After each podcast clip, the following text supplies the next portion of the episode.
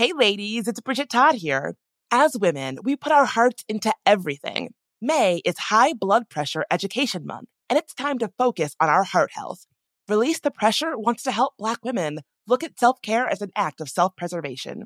During High Blood Pressure Education Month, let's help get to our goal of 100,000 Black women putting their hearts first and learn more about their heart health. Visit iHeartRadio.com slash RTP for a chance to receive a $1,000 gift card to take care of yourself and prioritize your heart health. That's iHeartRadio.com slash RTP.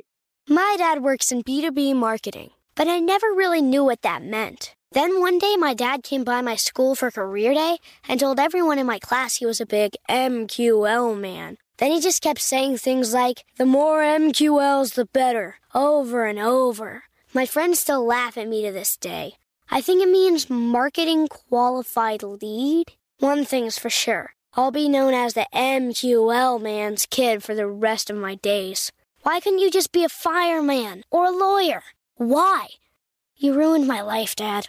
Not everyone gets B2B, but LinkedIn has the people who do. And with ads on LinkedIn, you'll be able to reach people based on job title, industry, likelihood to buy, and more. Start converting your B2B audience into high quality leads today. We'll even give you a $100 credit on your next ad campaign. Go to linkedin.com slash customer to claim your credit. That's linkedin.com slash customer. Terms and conditions apply. LinkedIn, the place to be, to be. One of my favorite conversations I've ever had on There Are No Girls on the Internet is with a writer who was targeted and harassed online about how she continues to stay safe while doing visible work on the internet. Without missing a beat, she said, anybody worried about online harassment should sign up for Delete Me.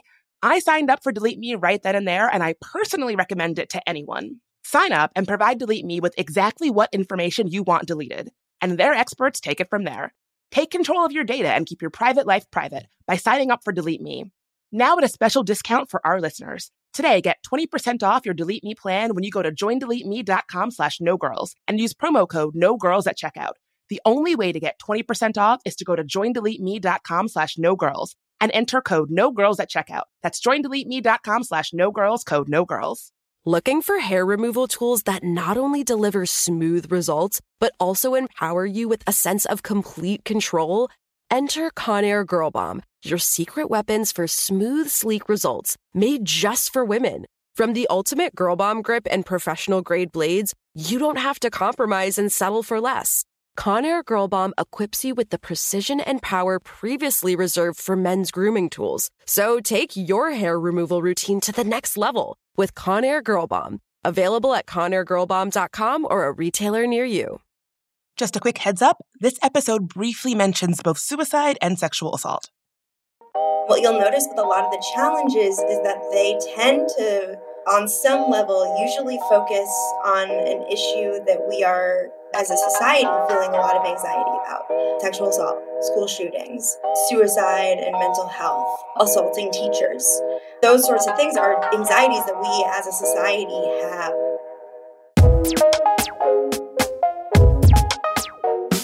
There Are No Girls on the Internet is a production of iHeartRadio and Unbossed Creative. I'm Bridget Todd, and this is There Are No Girls on the Internet. National Slap a Teacher Day, National School Shooting Day, the Blackout Challenge. You've probably heard of these challenges that supposedly originate on TikTok, encouraging young people to harm themselves, others, or spread panic about harm being done to them. But what's behind these challenges? And what happens when concern around social media platforms like TikTok turns into a moral panic around technology? To find out more, I turned to friend of the show, Abby Richards.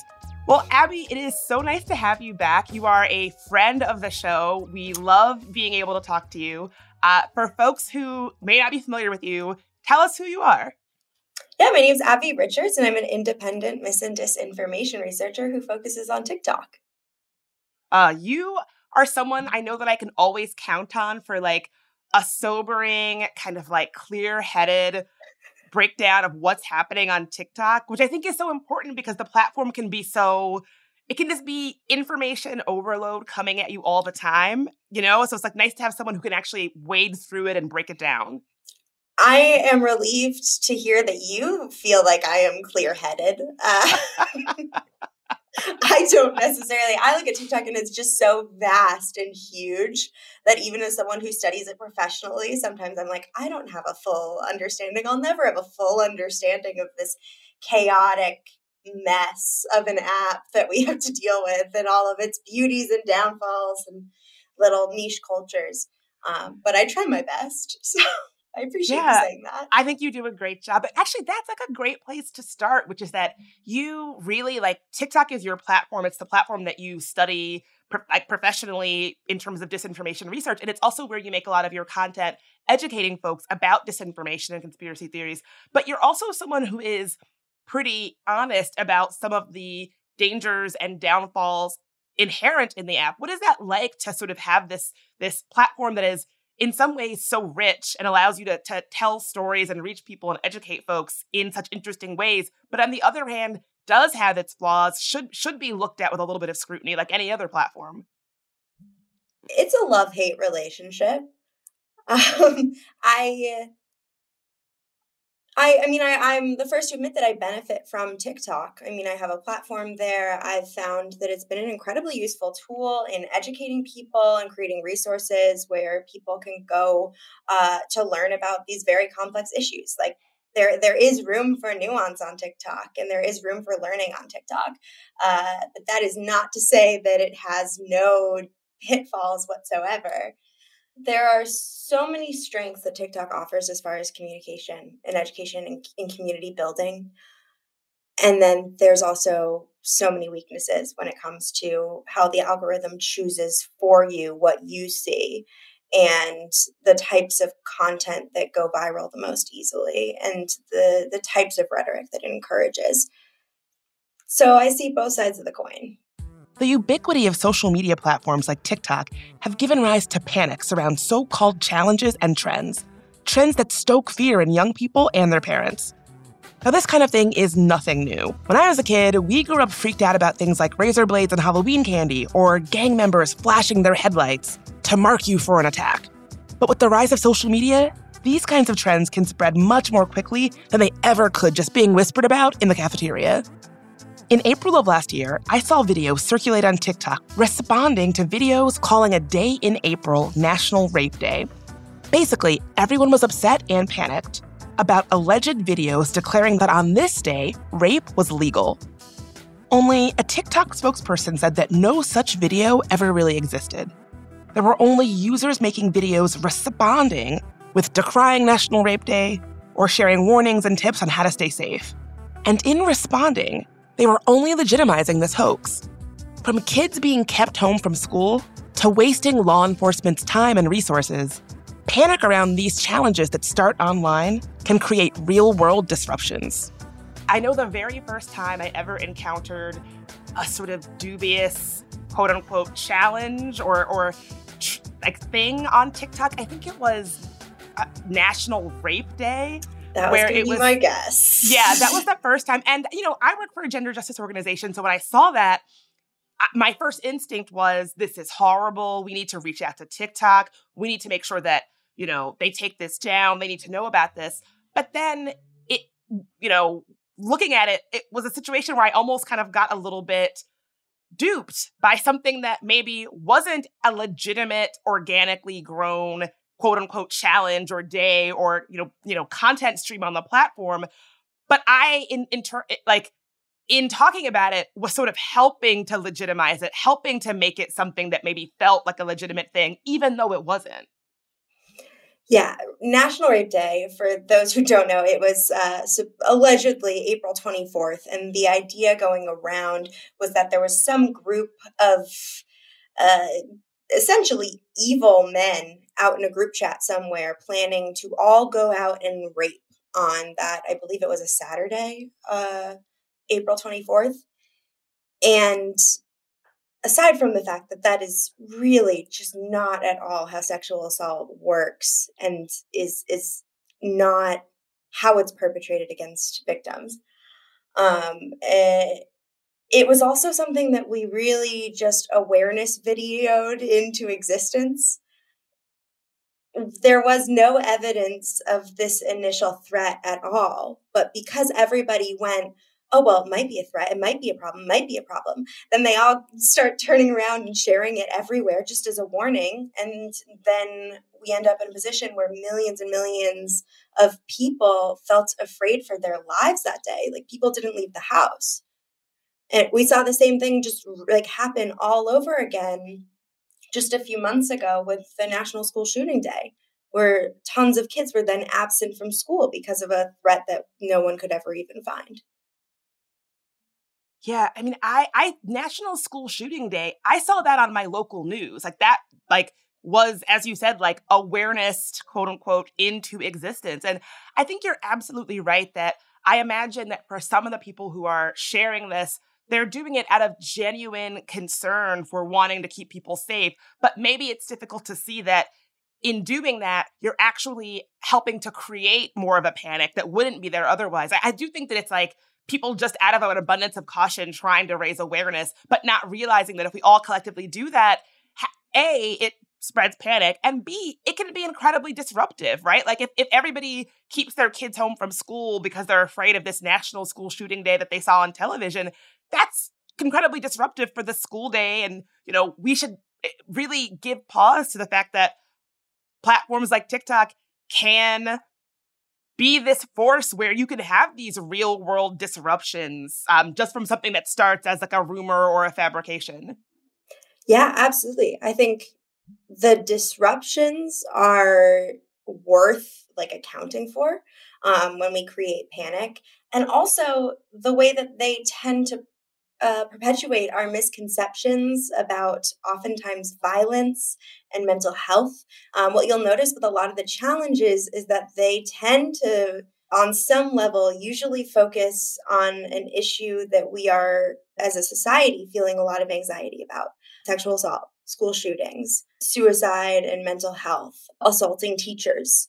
Those sorts of things are anxieties that we as a society have, and we need to be doing a lot of work to address those like major, large, enormous issues. And then this challenge comes along, and what an easy and simple answer it provides of like, oh, they're just doing this because they saw a TikTok about it. It's it's it's not a massive societal problem that's been around for years and has existed long before the emergence of social media. No, this is because of kids these days on social media. Oh, it's so true. And I think especially when you look at the fact that so many of these challenges are based around like local, localized around youth or schools, I think we're in this moment where we're as you said having this like national existential crisis of, of what's happening in our schools where people are really, you know, stoking a lot of panic around it. I'm sure that it's probably not a, a, super fun time to be a public school educator right now. And I think it's no wonder why we're seeing all of these challenges purport to lo- be localized around something happening at schools because it's an anxiety that we're not really talking honestly or thoughtfully about in other, other, you know, kinds of discourse. And so this very simplistic thing of like, oh, it's the kids on those phones. She's always on that phone. That's what's happening. It's such a simple way to, to talk about something that is sometimes big and scary and complex to talk about. Yeah, it really offers a very similar thing to a conspiracy theory. You take a big problem, something like, for instance, the assaulting of teachers while they're working, which should not be happening under any circumstances. They are teachers, they should not be assaulted. Um, but they are, like, they do face violence in their classrooms. And then we say, oh, well, it's part of this TikTok challenge. It's Slap a Teacher Month challenge. And that doesn't actually help teachers to stay safe because we're not addressing any of the actual issues that have led to them having to work in an unsafe environment. We're just pointing a finger at a social media trend that we can't even find.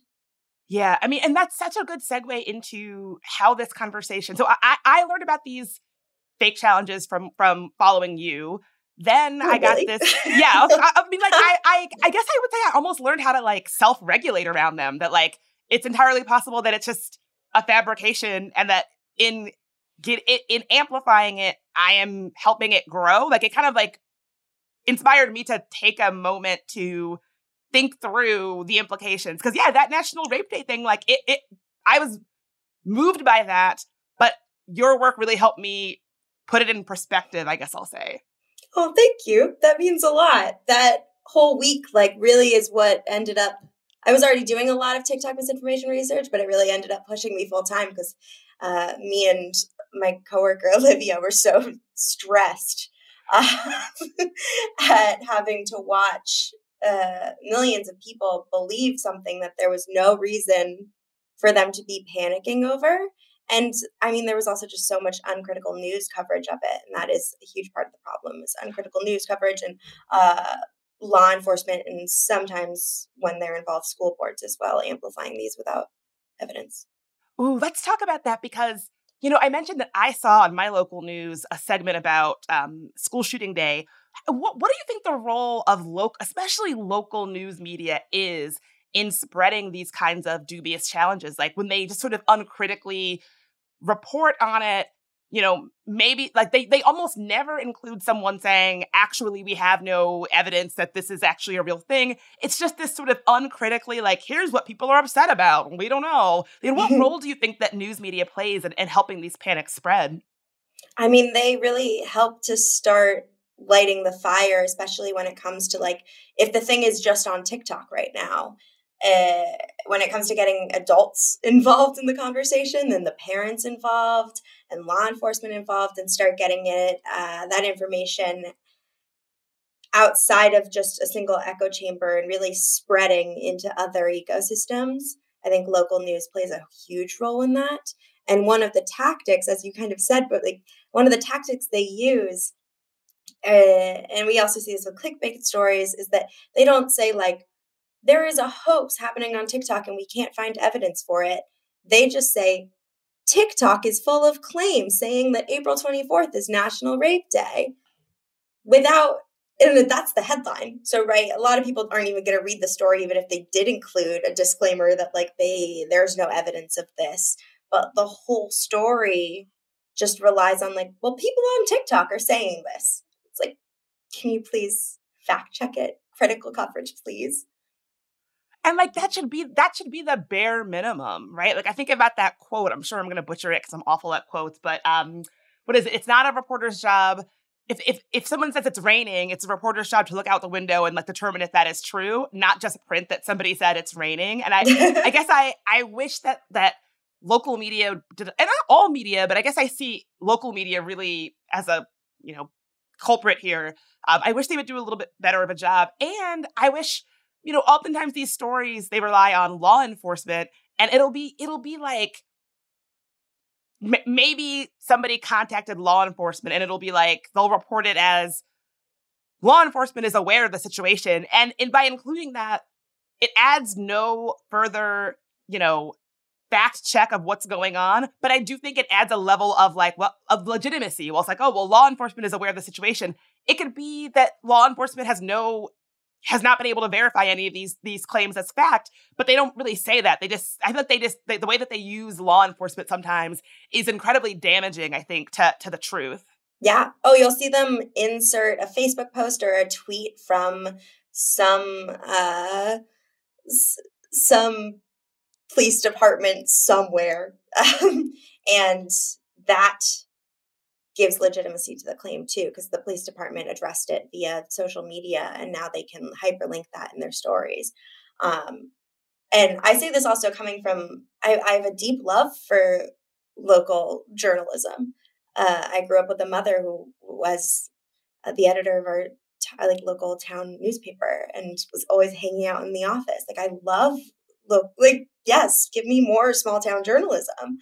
Um, I think a lot of the problem stems from when we aren't funding it and we don't give it the credit it deserves so that they are encouraged to write cheap stories like this and they they don't have the time to actually give it the due diligence that it deserves yeah i'm so glad that you mentioned that because i do think it's an issue of like under like underserving local media and we, we do have like a critical crisis in this country of, of just the decimation of of, of local, especially journalism and media. And that's so important. Like, that's how you find out what's going on in your kid's school. That's how you find out, like, what's happening in your neighborhood, like on your block. And so, the way that we've just underserved it and undersupported it is uh, horrible. But I also think a real is really indicated by what we're talking about today that, you know, you put you put up a quick cheap story that doesn't really get the facts but does get people panicked and upset. Like, I get it. Yeah, uh, in in this capitalist economy, I totally get it. Let's take a quick break.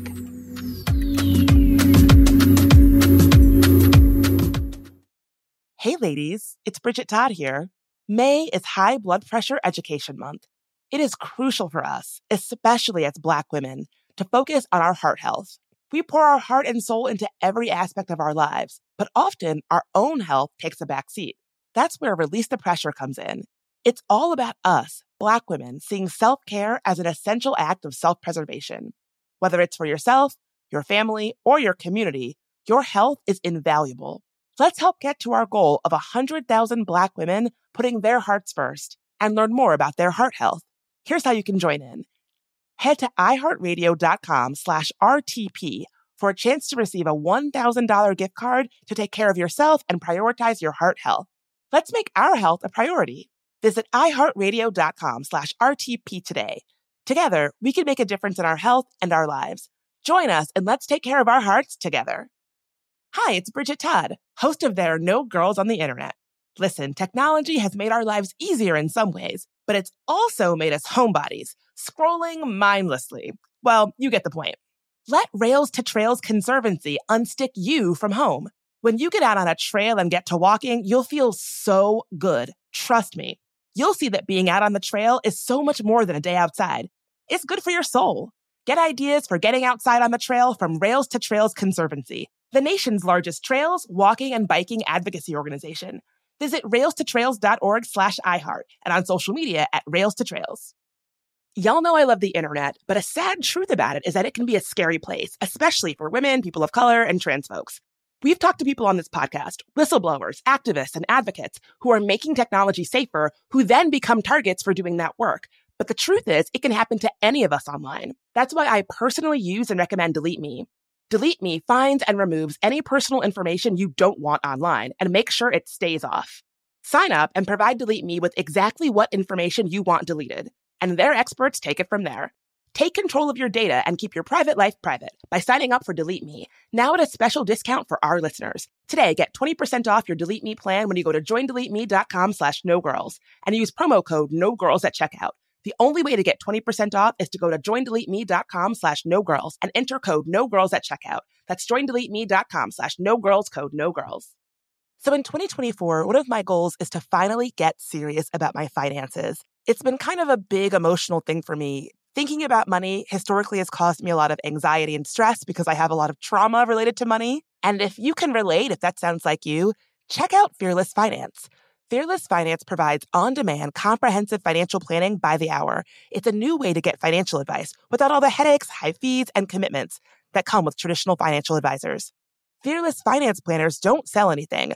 No used car salesman vibe here, and that means no concerns about being sold something just for the commission that it earns a rep. Their planners meet you where you are on your financial journey. No judgment, whether you're looking to buy a house, optimize your savings, or just want to make sure your finances are okay.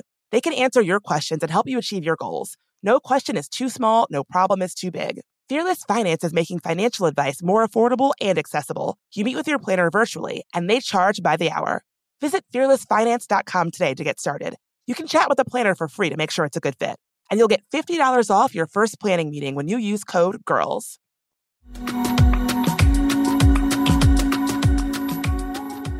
And we're back. Who's to blame for the panic around TikTok challenges? Well, unsurprisingly, partially Facebook. Last month, the Washington Post reported that Facebook and TikTok were in what they called a bare knuckle fight for younger users. Facebook hired Targeted Victory, one of the country's largest Republican consulting firms, to orchestrate a nationwide campaign to turn the public against TikTok. The Post published a series of damning emails about how Targeted Victory, working on behalf of Facebook, tried to stoke controversy around TikTok by placing op eds critical of TikTok in newspapers in major news markets, and stoking anger around so called dangerous TikTok challenges and trends. Writing, Targeted Victory urged partners to push stories to local media, tying TikTok to dangerous teen trends in an effort to show the app's purported harms. Any local examples of bad TikTok trends or stories in your markets? A targeted victory staffer asked. Dream would be to get stories with headlines like, From dances to danger, how TikTok has become the most harmful social media space for kids. The staffer wrote. They even circulated a Google Doc called Bad TikTok Clips, with links to pretty dubious local news stories that cite TikTok as the origin of dangerous teen trends, despite the fact that some of those trends actually originated on Facebook. Now, I hate this tactic because essentially it's Facebook intentionally trying to stoke fear and panic for their own corporate interests in a way that takes attention away from actual social media issues that really do need scrutiny. So I have to ask, I mean, I, in the reporting from the Washington Post, I was, I guess, a little surprised to see that so many of these TikTok stories, these negative sort of so called challenges and things, were actually being planted by Facebook slash Meta's PR firm, uh, Targeted Victory, where they were getting folks to write op eds in important congressional districts about the dangers of TikTok on youth, um, how they would get local media to to run these stories of these dangerous so-called challenges. When in fact there was a lot of evidence that some of these challenges actually, if if they started anywhere, that like the rumor might maybe started on Facebook to, to, to begin with. Yet Facebook is really invested in making TikTok look uh, bad you know, it, it's one of those things where it's like my least favorite story in all of tech journalism to cover is like two com- two big companies going at it. But it does seem to be there's some level of that here, yeah? Yeah, I mean, and I can understand why Facebook, I'm so sorry, Meta. Um, Meta. Meta uh, feels threatened by TikTok. I mean, they're like the most downloaded app for the last three years running. There's, uh, they're clearly offering something that people enjoy and are arguably addicted to. I feel like I might be a bit addicted to it. Uh, and, you know, young people are gravitating towards it. So I understand why they would take that approach in trying to smear it in the public's eye as some sort of dangerous threat. Um, I, I, just I don't think that they're entirely wrong. I think that there's a lot of issues with all different social media platforms. It's just the dangerous that TikTok isn't challenges that nobody is doing.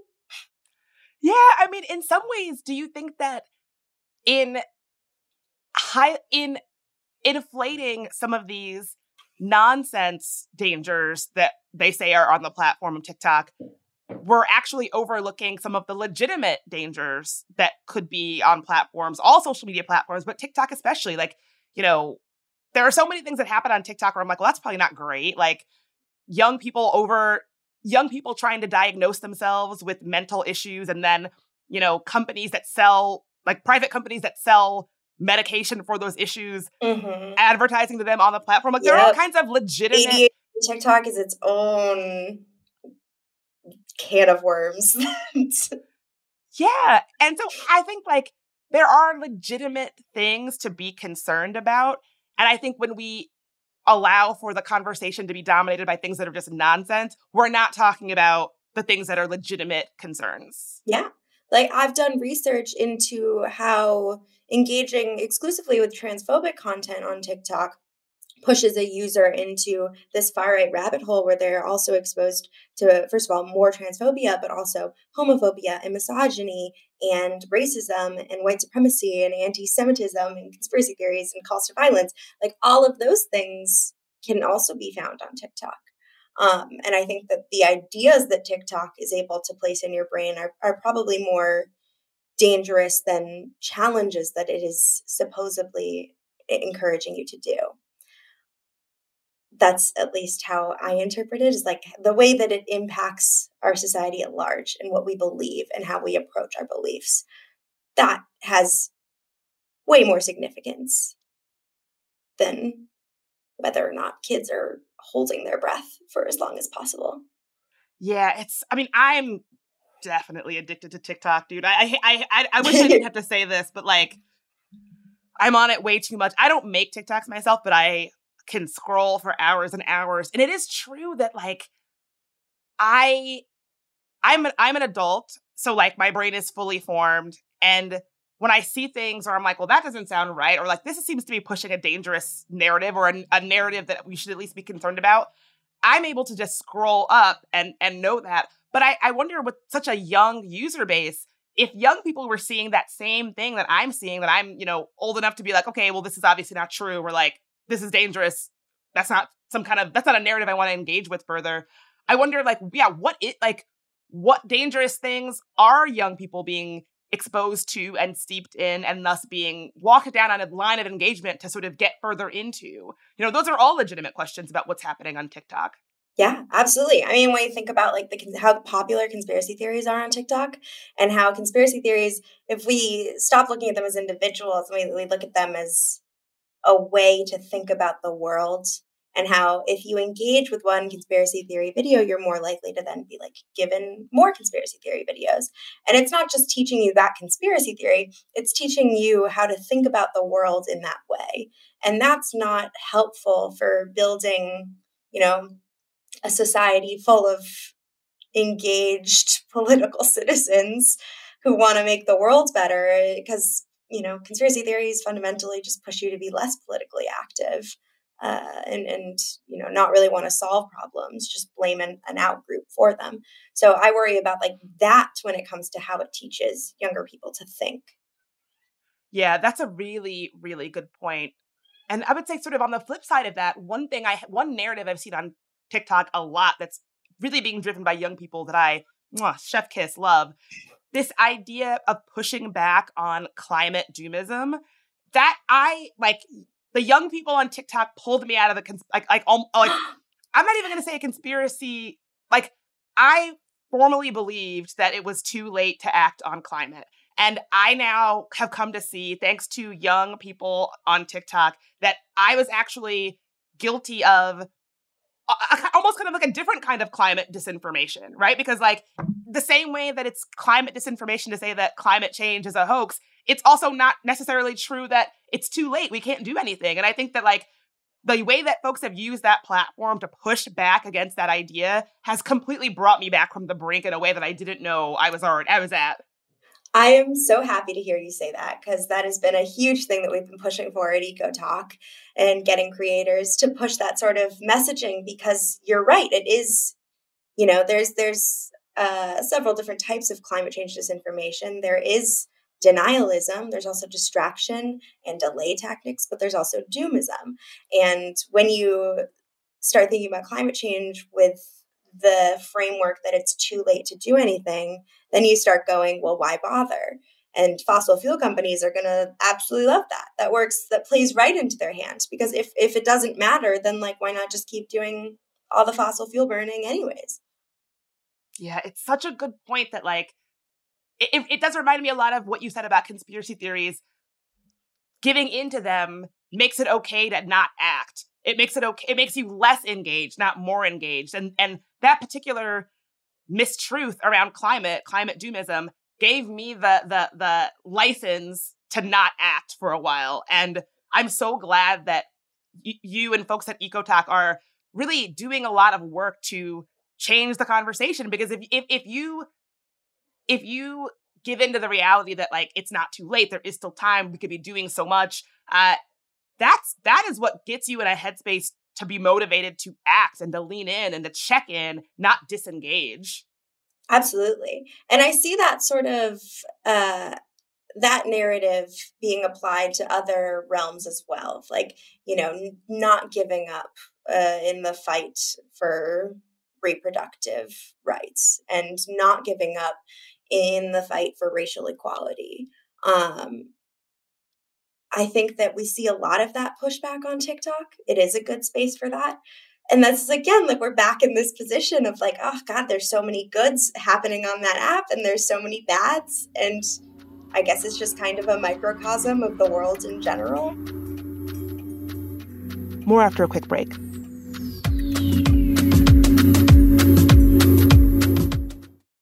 Hey, ladies, it's Bridget Todd here. May is High Blood Pressure Education Month. It is crucial for us, especially as Black women, to focus on our heart health. We pour our heart and soul into every aspect of our lives, but often our own health takes a back seat. That's where Release the Pressure comes in. It's all about us, Black women, seeing self care as an essential act of self preservation. Whether it's for yourself your family, or your community, your health is invaluable.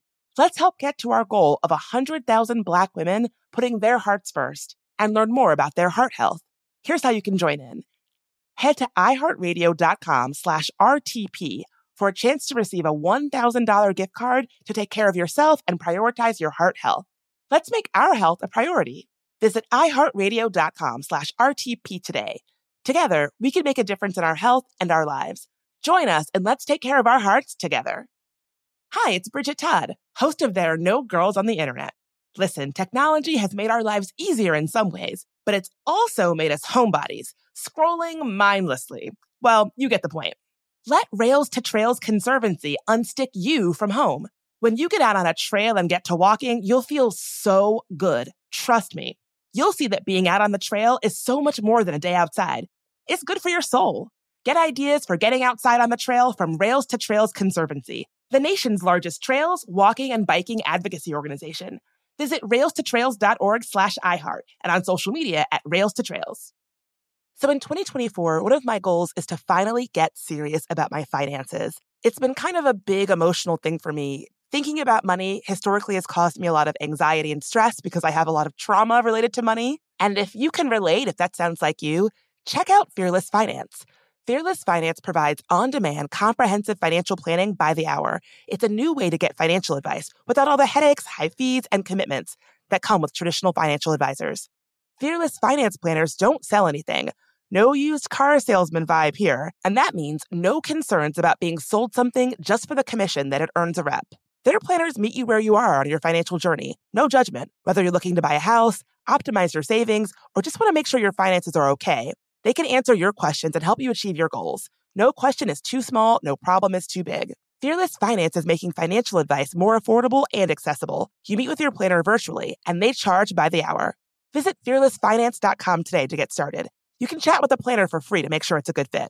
And you'll get $50 off your first planning meeting when you use code GIRLS. Tired of hair removal tools that just don't cut it? Conair Girl Bomb gives you smooth, flawless results while putting you firmly in control. From achieving that silky smooth skin to boosting your inner confidence, Conair Girl Bomb is all about helping you elevate your self care game. Whether it's creating a hype playlist, throwing yourself into a hobby, or scheduling some me time, Self care is important to keeping you feeling confident and empowered. It's time to take your hair removal routine to the next level. You can trust Conair Girl Bomb to get the job done right.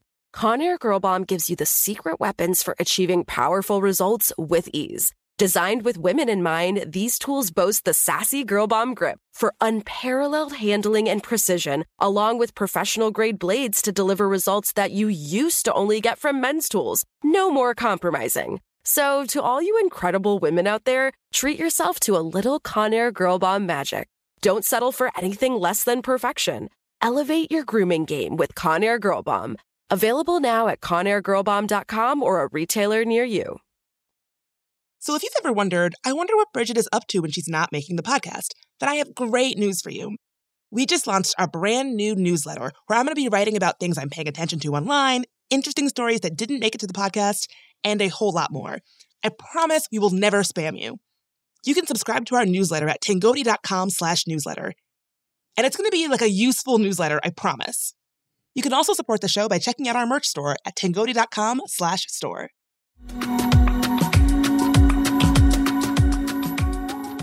Let's get right back into it. When people give in to things like moral panics, conspiracy theories, and conspiratorial thinking, it actually encourages us to check out it provides a seductive reason to just stop caring because you don't really feel like anything that you could possibly do would actually make a difference if you've already lost. You mentioned reproductive rights. I it's so interesting. The day that that uh, leaked draft of the Supreme Court opinion came down, almost immediately, you know, all of the disinformation, the reproductive rights disinformation folks I know circled the wagons, and the number one narrative that we saw almost immediately was uh, abortion is illegal starting this means abortion is illegal starting now starting today. Mm-hmm. and that's not true you know that was just a draft decision who knows what's going to happen. But it's so interesting that the piece of disinformation misinformation that circulated instantaneously was that abortion is now illegal in the united states. And how if you were someone who had an appoint- appointment to get an abortion the next day, you might be motivated to stay home. You might be motivated to say, like, okay, well, I guess that means I no longer have this appointment, or I guess that means that I'm out of options. And I'm sure that people who want to criminalize abortion in this country would love it if that's how you felt, because you're you're it's it's it's going to, you know, keep you from exercising your constitutionally protected rights to, to an abortion. Yeah, absolutely. I mean, getting people to give up and not fight back does make their job, whatever they're trying to push for, uh, it does make it a lot easier. Mm, that is so true. You know, one of my last questions for you. One of the things I in the Washington Post reporting about TikTok and Meta, uh, it seems like young people done with Facebook. You know, I can't say that I blame anybody for just being done with the done with you know the platform. Why do you think that is? Why do you think you know they're just flocking from from Facebook onto other platforms like uh, TikTok? Oh God, I think there's so many factors, and I would need a lot of data to like back up any hard claims that I made. I still see some some young people using Instagram, um, but not so much. Like really, nobody is using Facebook, um, and I think it probably speaks to like the ways that we use social media either as entertainment or as communication um, and how that's shifting. Uh, like Facebook was originally built for keeping up with your friends and then kind of added in pages and sharing and it's it's more about that network with this larger group that you've created whereas something like TikTok is more a personalized feed that gives you what you're interested in and then you can share that with your friends if you want but i think it's just it's just more personalized um, and it, it it just meets a different need. Yeah i think that's i think you think you're onto something. I know for me facebook and to a lesser extent instagram but a little bit as well it just feels very scammy now. It just feels like it's full of ads for products that maybe are not super legit. I got totally suckered by a Facebook ad to buy this purse. and I kept seeing these ads over and over and over again. I'm actually going to grab it for you so you can see. Give me one yes, second. okay, okay. I love this. okay, so I saw ads all, were following me all around for this purse. I eventually bought it. It took a month to come. Look how tiny this purse is. It's smaller That's than my so cell phone. Small. The handle it's, is so outrageously big. exactly. And all I could think was, is Facebook just a platform for scams now? Marketplace scams and stuff. I just felt I will never buy another thing that I see on Facebook ads ever again. And it just made me feel that platform was just a place for scammy marketing. And I guess I, I, certainly there's some of that on TikTok as well and other platforms, but I guess I just feel like Facebook is I don't know what it wants to be. I don't know what role it's trying to play anymore in my life. Well, it wasn't Instagram is really trying to become literally a shop like they really are just trying to sell you things. And the whole instagram this is just my theory but with like the switch from instagram to tiktok in popularity i think is really interesting and it says something about like our drive or our desire for authenticity in our relationships with like influencers because the Instagram influencers are very aesthetically nice to look at. Like that's all well and good, but TikTok is like having a FaceTime conversation with somebody. Even if you're they're never going to hear what you have to say back, like millions of people might be looking at their face, but it feels so intimate and really it does let your personality shine through. Um, that's not to say pretty privilege is not a huge part of who goes viral, but personality also matters. Yeah, I've noticed this. And it's also one of those reasons why I think that people who had na- were like nailing it in terms of being influencers on Instagram by being so aesthetically pleasing can't it that doesn't really translate all the time. Like you still like on TikTok, you need to be charming or funny or engaging or authentic. Like people have to to want to connect with you. Just being hot doesn't really cut it. Again, there are people who like their TikToks will be, you know, do numbers just because they're good looking. So that certainly happens on the platform. But I do think it's a platform where you have to sort of bring a different side of yourself. And I think it's really challenged a lot of people who have made their their platform on something else that's something aesthetically pleasing. Yeah, it's just a different type of marketing. It's you're not marketing what's a pretty picture now, and you're more marketing your personality and how you can sell something using your personality, which, you know, might have more room for exploitation. So that's fun. I know. Either way we cut it, we're being exploited. Whether it's like, oh, but because we look a certain way, or because our genuine personality is being exploited to push whatever the hell. Like it's exploitation. It's exploitation, no matter how you slice it. I, am sure. it's just like, is my are my looks better for selling clothes, or is my personality like better for selling bang energy? Also, wait, this is just quick pivot to the challenges again because there's a statistic that I need to give you because I brought it here and I just have to share it because it's just too interesting.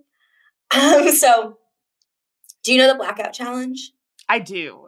Like this challenge that supposedly kids are seeing at TikTok that is encouraging them to hold their breath until they can pass out.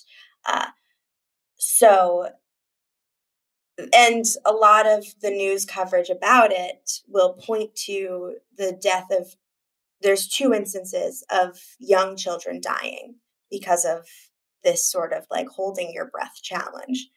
But what is also interesting is that a C, uh, like a CDC study identified 82 probable choking game deaths among kids aged 6 to 19 from 1995 to 2007, which is long before TikTok ever was a part of the picture. There are far more happening as this game that's part of our culture beyond just what's being told to us on social media. And I think that's so interesting. And I'm obsessed with that statistic now.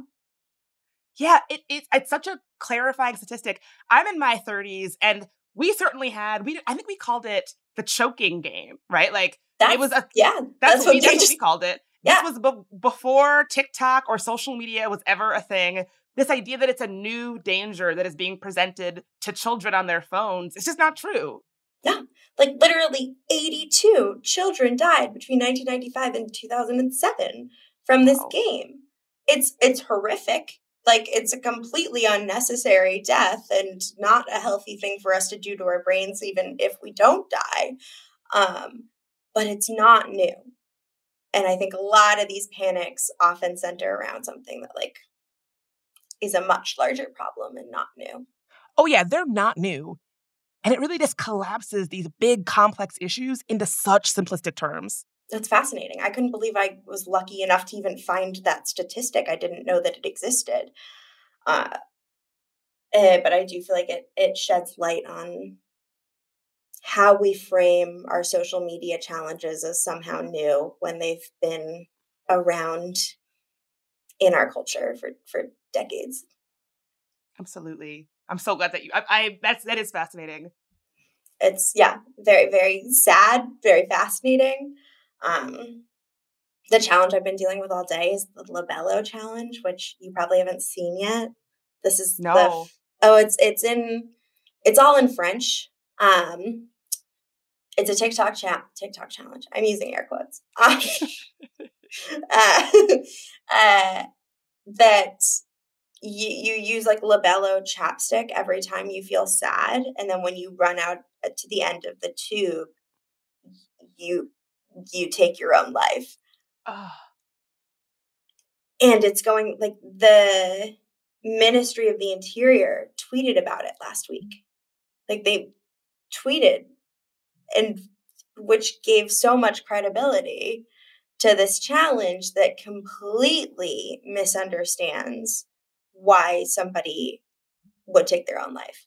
Like they are not killing themselves because social media said to do it at the end of their chapstick tube. Like they're doing it because they're in pain and don't feel like they have somebody to go to. And it's so infuriating. And I've been this is what I've been dealing with like all day trying to debunk it and understand like where it came from. It's just like you wonder why your kids won't go to you about your feelings, but then your understanding of mental health seems to be so limited that you think that they would kill themselves because of a TikTok trend. And it's like, I kind of get why they feel like they can't talk to you. And like, if you were a, a young person who was struggling with suicidal ideation, and this is what the adults in your in your life or in your atmosphere were telling you that they believe about what you might be feeling i can imagine that being incredibly isolating. And you know and, and again it's kind of goes back to what you were saying that it's probably so much easier to think you know youth youth suicide is being fueled by this social media trend and then have it end there as opposed to you know youth suicide and youth mental health issues are being fueled by a complex network of issues that are systemic and personal that we need to talk about and solve why give why you know grapple with that which is complex and big and scary and complicated and you know feels unsolvable when you can just be like it's the phones. It's the technology. It's yeah uh, it provides a very simple answer uh, and i mean also the way that social media and this is for all platforms like i think we, we saw this a lot with tumblr we're seeing it a lot with tiktok and they become spaces where people can talk about their struggles with mental health and things like you know suicidal ideation uh, things like eating disorders. And it's this weird gray area because it's not necessarily against like the guidelines of the platform um, and it's potentially a space where they can find support and find community but it also might be glorifying those types of behaviors. Um, it might be making them more prevalent. It's just one of those things that we don't know yet and we still need a lot more research into. Uh, but it's certainly not like black and white good and bad like that people on social media do have spaces where they are talking about these things and then imagine that the ad- adults get wind of some meme you made about how you're feeling horrible and their response is to just like take away your phone and mm. take away the place where you do have community uh, that makes me nervous yeah i mean it goes it really goes back to what you were saying about how these platforms on the one hand, they can be such a great place to build community and have these conversations around discovery and all of that and feel less alone, but that they also can present this like very dangerous landscape as well. It's like you really, eh, it's, it's, I don't know what we do with that. It, can, it feels very unsatisfying, but I guess that's what it is. Yeah, um, I don't have a very satisfying answer for that. Sometimes the community is simultaneously like providing support and being toxic. And what do you do? I don't I don't know. That's why I'm like more research, I guess. yeah. Well, more I feel like more research is like always like a good place to start, maybe. Always definitely a good uh, starting ground. If you don't know the answer at all, you're like, can we at least commission some research on it? No. Well, I'm glad that folks like you are doing that research. You know, I'm I'm obviously so grateful for you. I'm so excited that you're working on your thesis. Thank you when I'm um, done, I'm gonna make you. Uh, maybe I'll come back on and be like, "Can I just read my whole thesis? Do you want to hear all 100 pages?" open invitation. I definitely do. So let let's let's keep me keep me posted on the on when that's done. will do. Definitely will do. Abbie, where can folks follow all the amazing stuff that you're up to? Yeah, uh, I'm on TikTok at tofology. I'm on Twitter at AbbieASR and Instagram at AbbySR. Um, and uh, I guess wait for my thesis to drop. We're talking about it like it's a mixtape. it is. I'm gonna put the whole thing on SoundCloud. yeah, the hot, the hottest thesis of the summer. Air horns. Check out my SoundCloud. It's me reading all 100 pages in monotone to you. And now it is time for another installment of our newsletter column, Dear Internet, where I take your internet questions, conundrums, etiquette concerns, and answer them to the best of my ability. So if you want to get more of these, subscribe to our free newsletter at tangoti.com slash newsletter, where you can submit your questions and you might even hear them on the air. Here's today's question. Dear Internet, my sister is obsessed with filters and apps like Facetune. When she posts pictures on social media, I barely recognize her to the point where it's a running joke with our friends and family. We joke with her about it, but you know, to each their own. Except When she posts pictures of us together, she facetunes and filters everybody in the photo, including me. Recently, she posted a family picture on Instagram, and she added egregious filters to everybody, including my preteen daughters. Now, it's one thing if my sister doesn't mind snickers behind her back regarding her use of filters, but do we all have to be included every time she posts a picture? So I wanted to share this letter because she is not alone. According to research by Dove, 85% of the girls that they surveyed had to use an app like Facetune to change the way they look in photos by the age 13. And in some cases, young people are even getting cosmetic surgery to look more like their digitally face tuned and filtered selves that, keep in mind, don't actually exist. And I also think this is an interesting question because I don't really think there's a hard and fast answer around it. To be clear, I'm not really comfortable with the idea of any adult filtering and face tuning a child because we should let kids be kids. We should let them understand that their looks are not everything. But when we're talking about adults, I think it gets a little bit murkier. Now, to be clear, I have not always been above using a little bit of a filter or a face tune every now and then. You know, if you've got a big zit in a picture and you want to just zap it out, I've done that. And I also think I was really using Instagram a lot during this era of the Instagram influencer when there was this real pressure, I think, for all of us to look perfect and airbrushed on Instagram because that was what the app was telling us got engagement. And so if you wanted to get a lot of engagement on the app, the best way to do that was to post a, a really polished, filtered photo of yourself. And I'm not going to sit here and act like I have not done that myself. But as I've gotten older and really like these kinds of apps have played less and less of a role in my life, I really don't care that much anymore. I'm not going to sit around and face tune and filter a bunch of photos. And also, I just think it's important to show up as yourself. You know, this is what a 30 something year old woman looks like. You know, why lie about that? But I also think we need to leave room for the fact that not everyone feels that way. I don't begrudge anyone using any of the apps at our disposal to look and feel their best. I think it's a really personal thing. And so, that said, the idea that it's a personal thing, I think it really warrants a, a, a, frank conversation with your sister. You know, she might very well see face tuning and filtering your photo when she posts them as being polite. You know, oh, if I'm going to touch up my photo, it's, it's rude to not touch up my sister's photo as well. Maybe she feels bad about the idea of posting a photo where, in her mind, she has perfected herself and she's keeping you natural. So I think that it's important to not assume malintent around why she's filtering your picture so much. But I also think it's a personal thing you know, you should be able to have a little bit of say around how you show up digitally, even on her feed. And so I think if you're close, it warrants a real conversation about her motivations and just being really clear about where your comfort level lies. And listeners, I really want to hear what you think about this. Do you use filters and Facetune on your photos? How would you feel if a friend or family member added one for you? Subscribe to the newsletter and let me know at tangoti.com slash newsletter. We've got brand new merch in the There Are No Girls on the Internet store. So, one of the most consistent themes on this show is that technology is not neutral. It actually reflects the same systemic privileges and disadvantages that we see elsewhere in society. So, we've got a brand new design that says just that technology is not neutral. Check it out on our website at tangoti.com slash store. And take advantage of a 35% store-wide sale on all merch for the next three days. And y'all know I love a discount. Go to tangoti.com slash store to support the show and treat yourself to some new merch. Trust me, you deserve it.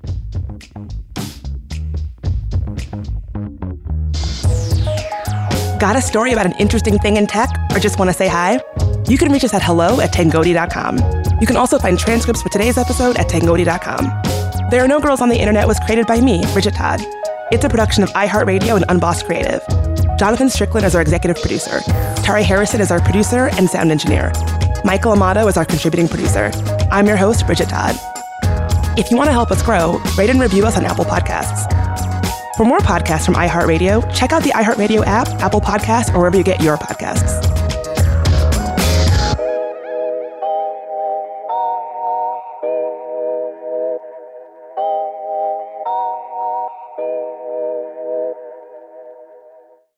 Hey, ladies, it's Bridget Todd here. As women, we put our hearts into everything. May is High Blood Pressure Education Month, and it's time to focus on our heart health. Release the Pressure wants to help Black women look at self care as an act of self preservation. during High Blood Pressure Education Month, let's help get to our goal of 100,000 Black women putting their hearts first and learn more about their heart health. Visit iHeartRadio.com slash RTP for a chance to receive a $1,000 gift card to take care of yourself and prioritize your heart health. That's iHeartRadio.com slash RTP. Looking for hair removal tools that not only deliver smooth results, but also empower you with a sense of complete control? Enter Conair Girl Bomb, your secret weapons for smooth, sleek results made just for women. From the ultimate Girl Bomb grip and professional grade blades, you don't have to compromise and settle for less. Conair Girl Bomb equips you with the precision and power previously reserved for men's grooming tools. So take your hair removal routine to the next level with Conair Girl Bomb. Available at ConairGirlBomb.com or a retailer near you. This is Malcolm Gladwell from Revisionist History. eBay Motors is here for the ride. With some elbow grease, fresh installs, and a whole lot of love, you transformed a 100,000 miles and a body full of rust into a drive that's all your own. Brake kits, LED headlights, whatever you need, eBay Motors has it. And with eBay Guaranteed Fit, it's guaranteed to fit your ride the first time, every time, or your money back. Plus, at these prices, you're burning rubber, not cash. Keep your ride or die alive at ebaymotors.com. Eligible items only, exclusions apply. Asking the right questions can greatly impact your future, especially when it comes to your finances. So if you're looking for a financial advisor you can trust, certified financial planner professionals are committed to acting in your best interest. That's why it's got to be a CFP. Find your CFP professional at letsmakeaplan.org.